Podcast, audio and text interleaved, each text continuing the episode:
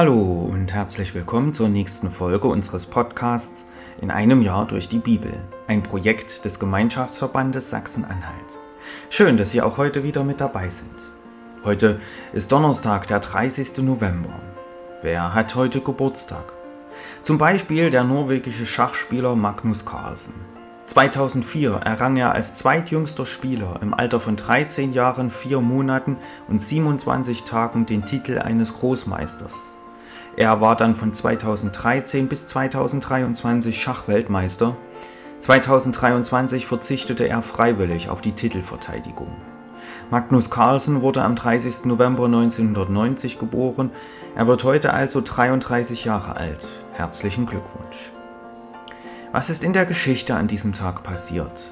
30. November 1609. Galileo Galilei beobachtet erstmals den Mond mit einem Teleskop und fertigt Zeichnungen von Gebirgen und Kratern an. 30. November 1872. Das erste Fußball-Länderspiel der Welt findet in Glasgow statt. Schottland und England trennen sich 0 zu 0.